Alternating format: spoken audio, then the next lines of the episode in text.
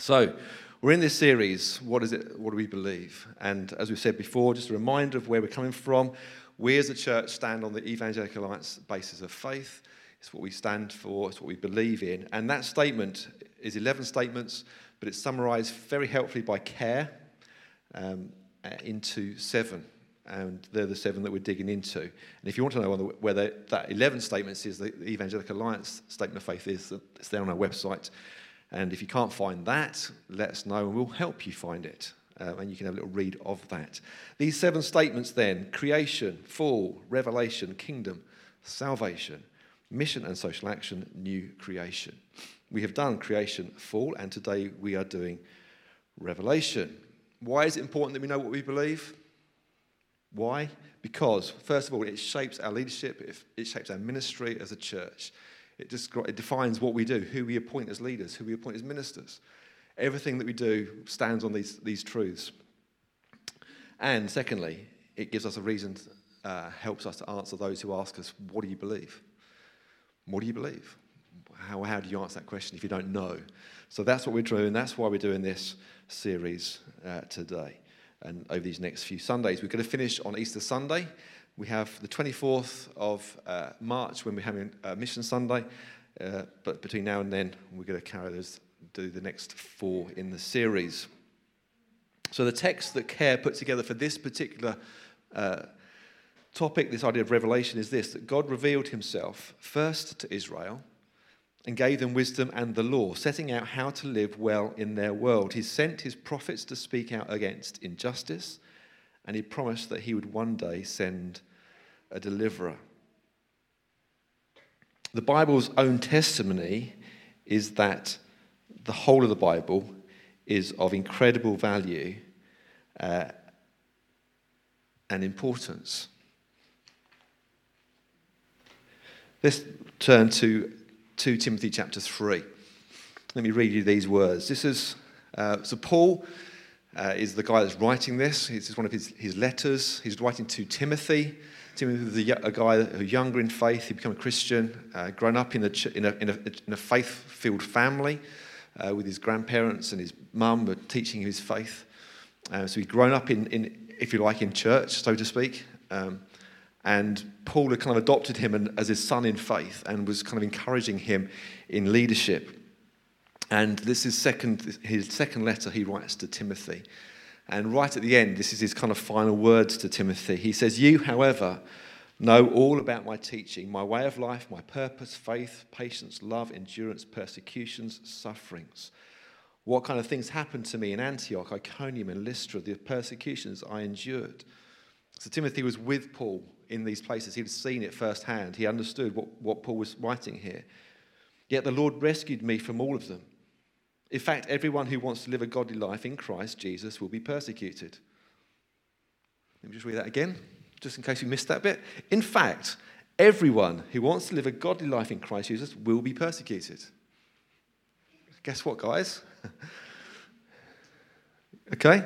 I don't need to spell it out to you, really, do I? But it doesn't kind of leave much option there, really. If we want to follow Christ Jesus, we are going to be persecuted. We're going to find tough times.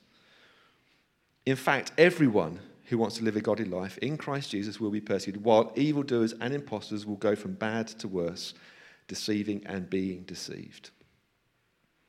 But as for you, Paul says to Timothy, but as for you, says to us, but as for you guys, continue in what you have learned and have become convinced of, because you know those from whom you learned it, and how from infancy you have known the Holy Scriptures, which are able to make you wise for salvation through faith in Christ Jesus. All scripture is God breathed and is useful for teaching, rebuking, correcting, and training in righteousness, so that the servant of God may be thoroughly equipped for every good work. Just in case we are in any doubt, when Paul writes to Timothy here about the Holy Scriptures, he's talking about the Old Testament. Isn't it interesting? Did you notice this? That the Holy Scriptures the Old Testament, because at this point, none of the New Testament had been written down. The Holy Scriptures, Paul says, are able to make you wise for salvation through faith in Christ Jesus. How, how does that happen in the Old Testament? Jesus Christ doesn't even get mentioned in the Old Testament. So, how does that happen? But it's true.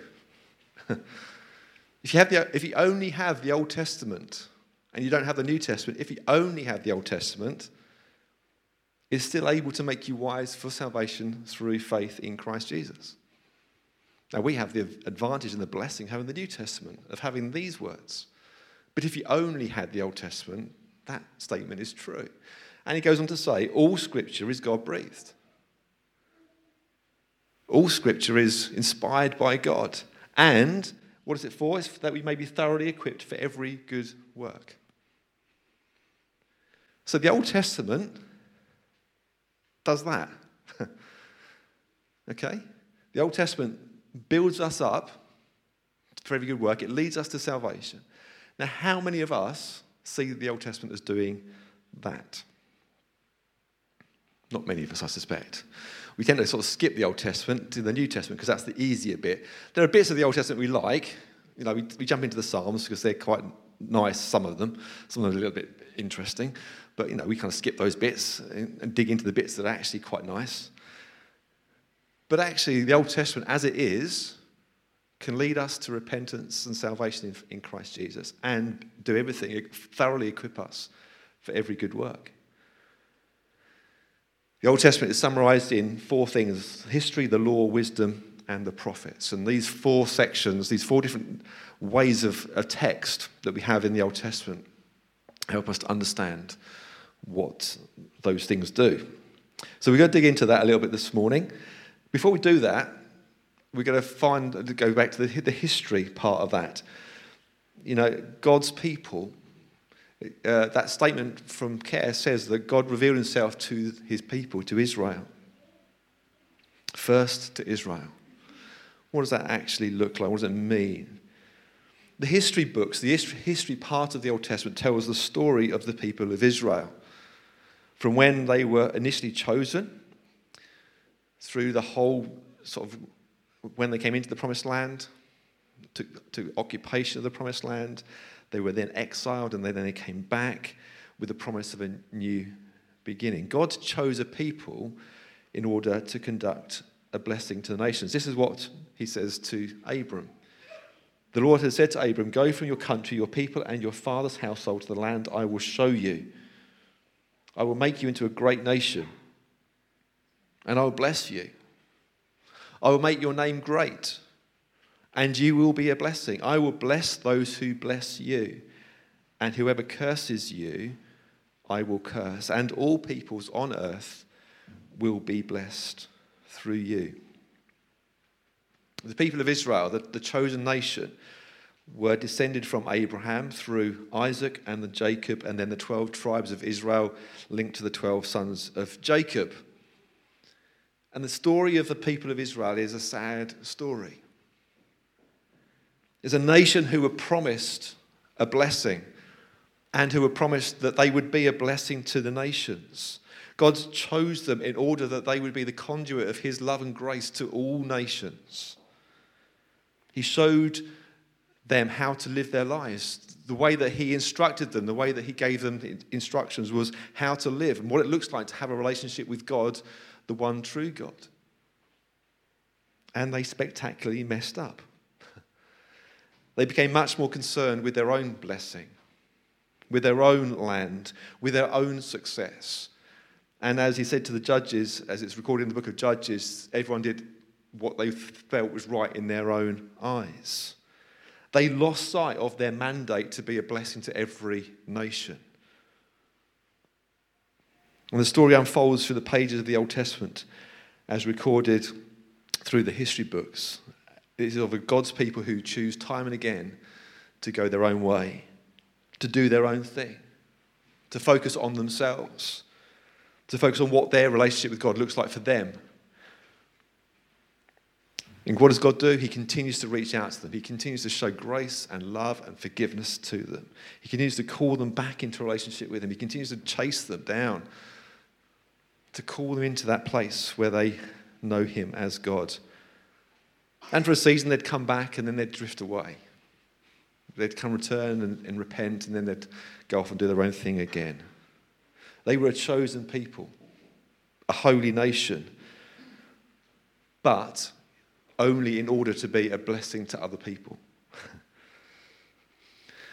now, before we get too hard on the nation of Israel and the people of Israel in the Old Testament, it's worth noting that uh, because of their sin and rebellion, kind of God said, okay, there's going to be a new people. And that new people were called the church. And if you go to 1 Peter chapter 2, we are called as the church a holy, pre, uh, holy nation, a chosen people, a royal priesthood. The new nation, this new creation, this new uh, embodiment of this, this group of people who are to be a blessing to the nations, is now not the nation of Israel, it's now the church, those who own the name of Jesus Christ. But we have the same mandate. The same calling is on us. We are meant to be a blessing to the nations. It is not about us being blessed for our own sake. But how often do we become more concerned about us and about our reputation, about our success, about our land, so to speak, what it looks like for us to be blessed? And we forget what it means to be a blessing to our neighbours, what it means to love our neighbours. I mean, my prayer for this church and the motivation that shapes my ministry and that shapes everything that I do as a minister is that I don't want us to forget that mandate. Everything that we do must be about loving our neighbour, being a blessing to the nations, because that is the mandate that we have been given. And we cannot lose sight of that. And if we lose sight of it, we're going to go down the same path as the nation of Israel. Love the Lord your God with all your heart, soul, strength, mind. Love your neighbour as yourself. If we separate those two statements out, loving God love, from loving our neighbour, we're on high into nothing. We've fallen short of what God wants. Those two statements cannot be separated, they are one and same, part of the same thing. You cannot love God without loving your neighbour. You cannot love your neighbour without loving God in the way that God wants us to. And when we separate them out, we've fallen short of what God wants. And we're going to fall, trap, fall into the trap of the Israelites and miss what it means to be a blessing to the nations. Folks, as the church of, of, of God in this place, we must, must, must remember that our calling is to be a blessing to the nations. Let's not become so preoccupied with our own blessing and what it means for us to be in relationship with God that we, we miss that and forget that. The history books remind us in the Old Testament of how the nation of Israel forgot what they were there for, what they were called to do, what their mandate was, who God had called them to be. He called them into relationship with Him, He blessed them in order that they would be a blessing to the nations. They put a full stop after the first part. they were called into relationship with God and they were blessed, full stop. And they forgot that. And we're meant to be a blessing to the nations. And we're meant to show to the nations what it means to follow Jesus. We're meant to live our lives in such a way as it honors God. We're meant to show the world out there what it means to live for Jesus. That is the mandate that we have. That was the mandate they had. And so, to help us to do that and to help the Israelites do that, what did God do? God gave them the law. Now, if you've ever tried to read through the second half of Exodus, Leviticus, Numbers, Deuteronomy, you know that the law is pretty hard to read. and yet, it's fundamental to our faith. It's the essence of what it means to follow Jesus. How do we follow God? How do we honor God? How do we show the world what it means to live for God? For the law gives us everything that we need. Alex Navalny said it. Everything that we need is in the Old Testament to how to live for Him. What does Jesus say about the law? He says in Matthew chapter 5 Do not think I've come to abolish the law or the prophets. I've not come to abolish them, but to fulfill them. For truly I tell you, until heaven and earth disappear, not the smallest letter or, nor the least stroke of a pen will by any means disappear from the law until everything is accomplished. Jesus hasn't come to get rid of the law. We can't just go, well, the law doesn't apply because Jesus has come. No. Jesus is the fulfillment of the law. The law still stands, but it's fulfilled in Christ. The law given to Moses revealed who God is. He declared to Moses who he was. He said to Moses, This is who I am. Exodus 34. Then the Lord came down in the cloud and stood there with him and proclaimed his name, the Lord. And he passed in front of Moses, proclaiming, The Lord, the Lord, the compassionate and gracious God, slow to anger, abounding in love and faithfulness, maintaining love to thousands, and forgiving wickedness, rebellion, and sin. Yet he does not leave the guilty unpunished. Exodus 34. And throughout the Old Testament, time and time again, in the law and in his engagement with his people, God tells the people who he is. He reveals himself to them. He says, This is who I am. I am the God of, of compassion and grace, of faithfulness. That's, this is who I am. And that's revealed in my, in my words to you, but it's also revealed in the pages of Scripture, in the law that I give you.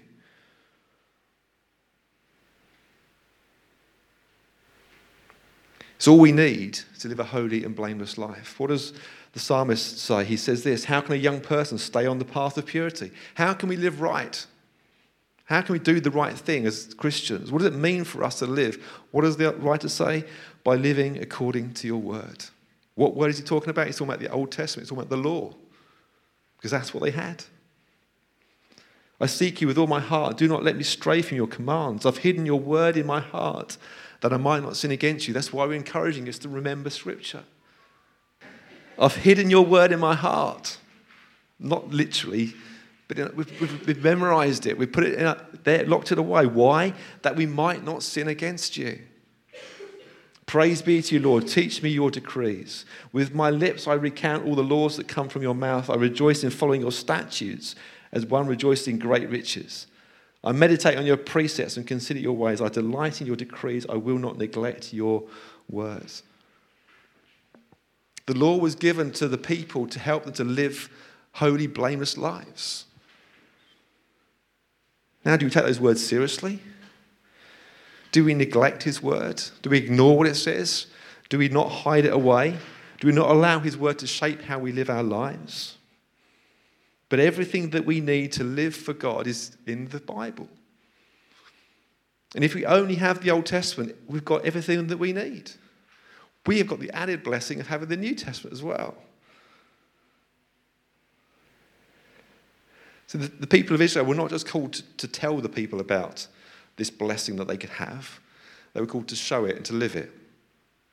And when you look at and compare the, the law that was given by God to the people of Israel, comparing to the law of other nations around at that time, the law that we have in our testament, uh, of our Bibles, the law that was the law of God given to the Israelites, is full of compassion and grace and mercy and justice. And it, it's markedly different from the laws of other nations around. Now, one of the challenges that we have today in our discipleship is what do we understand by the law. When we talk about the law, what do we mean? We don't like that phrase. it feels a little bit heavy, it feels a bit like a rod. I'm trying to beat us into submission. That's not what God intended. The law is meant to be something that helps us and frames our life in order to live for Him with freedom, with joy. And if we approach the law with a negative attitude towards it, I don't want to be told how to live my life, then we're going to struggle. Just this morning, I was reading um, Tim Keller's reflections on the book of Proverbs, and he talks in there about this fact that God created the world and he set the world in motion. He says, How on earth are we meant to live our lives in order to, to, to get the maximum out of life? Well, surely it has to be in relation to how God, the Creator, set things up.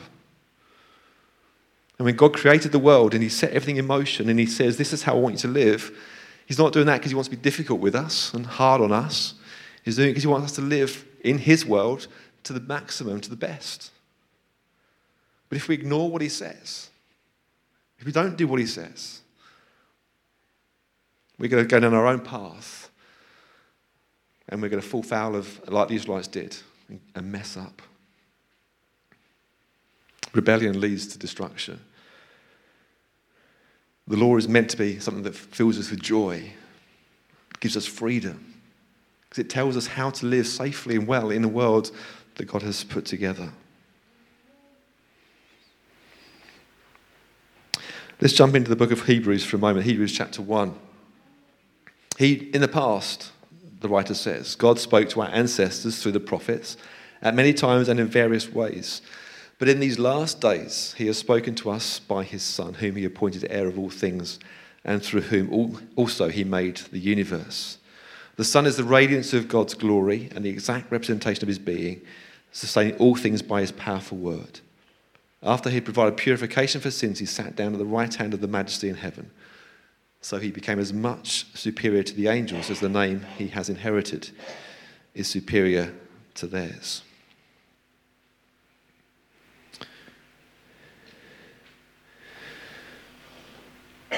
There are a few books in the Bible that are classed as wisdom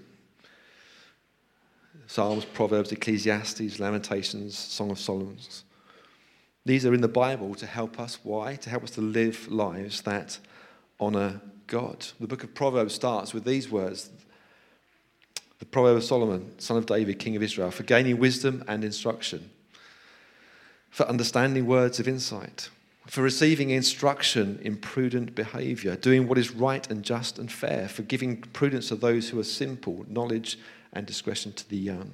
Let the wise listen and add to their learning, and let the discerning get guidance. For understanding proverbs and parables, the sayings and riddles of the wise.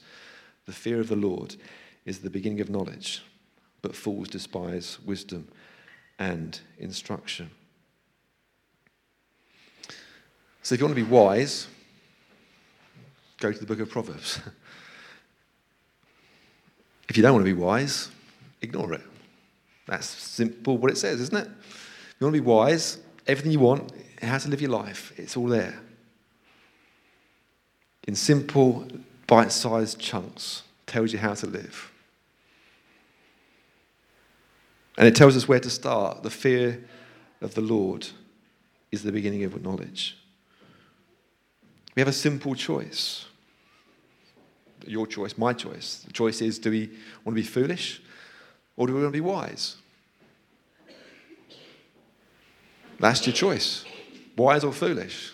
If you want to be wise, it tells us where to start. It starts with the, the fear of the Lord. Not fear in terms of, of negative fear, but an honouring and a reverence and a, a respect of God and all that He was and is and all that He has taught us. And we can despise the teachings of the Bible. We can say, I don't want to know, I don't want anyone to tell me how to live my life. But the writer here, Solomon says, well, if that's your attitude, that's the path of a fool. And that path leads to destruction. The choice is yours. The choice is mine. How are we going to respond to the wisdom of God?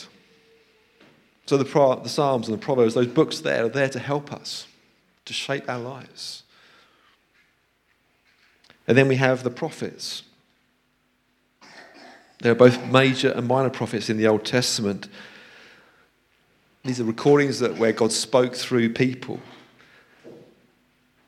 After, after King Solomon, uh, the nation of Israel was divided into two kingdoms the northern kingdom called Israel, the southern kingdom called Judah.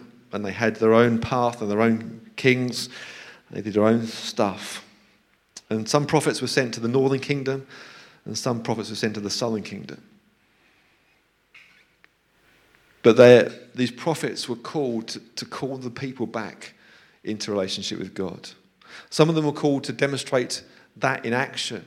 The most notable, I guess, is Hosea, who, who was told to go and marry a prostitute a woman who committed adultery.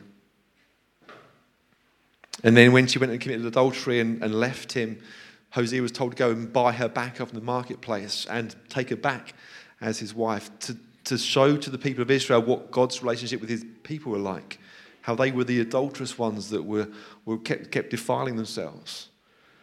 But he would come back and buy them back and come and chase after them again because of his love and grace and mercy.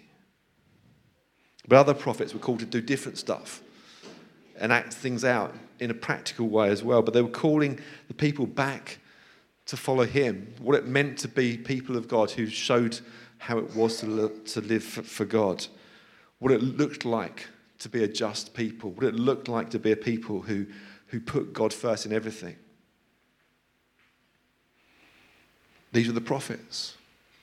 And God spoke through the prophets at many times and in various ways. And those books are in our Bible. Why? To help us to understand what it means to act with justice, to care for people, to be the people of God who show the world. This is what it means to love God.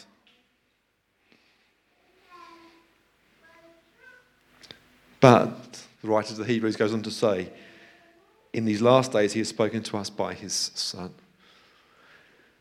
And we have the New Testament, this story of the Messiah, the story of the one who was sent by God. And we're going to come to that next week. But for today, the Old Testament points us to this coming Messiah. Throughout the Old Testament scriptures, there's this pointing forward, this sense of anticipation of one who is coming. Going to bring something new to be, deliver his people. And as we read through the Old Testament, we see how that it was fulfilled ultimately in Jesus, the, the last and final sacrifice, the one who opened up the way for us to have access to God the Father, who tore the temple to, uh, veil in two, metaphorically, but also physically and spiritually. He lived a sinless, holy life. He showed us how, when you take the Old Testament law and prophets and wisdom, you can live holy, sinless, blameless life. He was a human being. Let's not think for any moment that just because he was, was fully God, that meant he had some, somehow better access to God, that meant that we, can, we can't even compete, compare with him. He was fully human at the same time. So, all of the human stuff that we go through, all of those temptations that we experience, all of the, the rubbish in our lives that we have, Jesus went through all of that. But he never sinned because he rooted his, his life in the Old Testament, in the law, in the relationship with God, in living out what God has said to us. He's the embodiment of the law. He shows us what it looks like to live a life of relationship with the Father, to live a life that demonstrates this constant desire to be a blessing to the nations. So we have a challenge with the Old Testament, don't we? How do we relate to it? What does it, what does it look like? How do you understand it? Do you enjoy reading it? Do you dig into it? Is it part of your daily study? Well, we have a challenge with it because you know we may or we may not like it and it's, sometimes it's really tough and hard, and some of the stuff in there is really not easy. So, the question for what kind of relationship do you have with the Old Testament? This is words from Psalm 119 again. Oh, how I love your law. I meditate on it all day long. Your commands are always with me and make me wiser than my enemies. I have more insight than all my teachers for I meditate on your statutes. I have more understanding than the elders, for I obey your precepts. I have kept my feet from every evil path, so that I might obey your word. I have not departed from your laws, for you yourself have taught me. For how sweet are your words to my taste, sweeter than honey to my mouth. I gain understanding from your precepts, therefore I hate every wrong path. Is that our understanding of the Old Testament? sweeter than honey to my mouth. Oh, how I love your law. How many of us can say that? How many can say, I love the Old Testament? I love what it says. I love how it teaches, how it inspires, how it leads me to live for Him. The words are sweeter than honey. Is that your relationship with the Old Testament? Well, as a church, we believe the Old Testament is important. We believe it's, it's, it's relevant. We believe it reveals who God is. And we will continue to teach it because it's significant for us. It's a part of who we are as God's people. We make no apologies, therefore, for teaching the Old Testament, for keep rooting ourselves back into the Bible. But we want to encourage you, encourage you to keep learning, keep understanding, keep reading. It's not easy. I get that. That's where we need people to help us understand. That's why we have the soul space to ask the questions. What does this look like? What does this mean? I read this. What is that? What are you on about there, God? Show me, help me, reveal it. That's why scholars have helped us. The likes of Ray have given their lifetime to help people like me to understand and unpack what those texts look like. But we don't put it to one side. We embrace it, we live it. We ask God to show us how to live through it. And as the people of Israel, they made their mistakes, they made their choices. But as God's new people, God's chosen people now, we seek to be those who live for God, who show the world what it means to love God, to love our neighbour. We continue to hold on to that mandate with all that we have to be a blessing to the nations. Let's pray.